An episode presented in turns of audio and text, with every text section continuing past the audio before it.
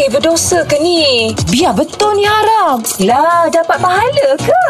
Guana tu Ustaz. Aduh, sekarang ni Ustaz Syah, hmm. aku takut tau nak baca berita-berita dekat Bapanya. social media, dekat Ha. grup WhatsApp ni. Ha, ha, kenapa? Sebab Iyalah MKN selalu cakap Tak pasti jangan, Jangan kongsi, kongsi. Ha, okey. Masalahnya orang kita ni Mak Syah Ah, nak. Dia ada orang yang jenis Suka kongsi benda tak pasti Okey. Jadi kita nak tanya ustaz lah Ustaz Sebenarnya apa hukum Sekiranya ada manusia ni Suka sangat kongsi berita yang tidak sahih ha, Nak tahu dari segi Dari segi hukum Islam ni Apa hukum tu Ustaz?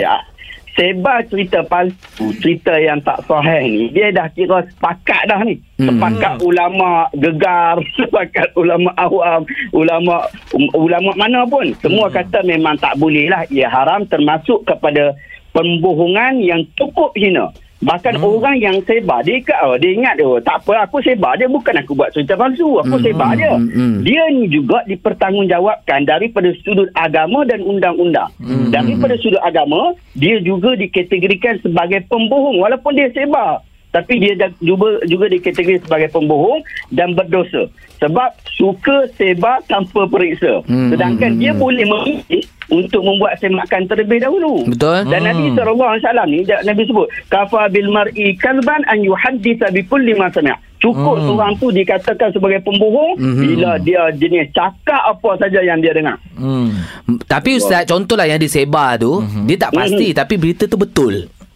Ah yang tu pun termasuk juga kita tak pasti kita pun betul kita tak tahu sebab tu kita Was-was. tak pasti. Hmm. Kita was kita relax Ya. dulu kita makan dulu jangan Hmm. hmm. apa dia share dulu baca kemudian jangan buat mazhab ni. Ah, jangan, Ah. jangan. Problem. Sebab tu Syah Aku nak puji seorang kawan aku ni Terima kasih, Seh. ha, Bukanmu Bukanmu Ah, enggak kawan.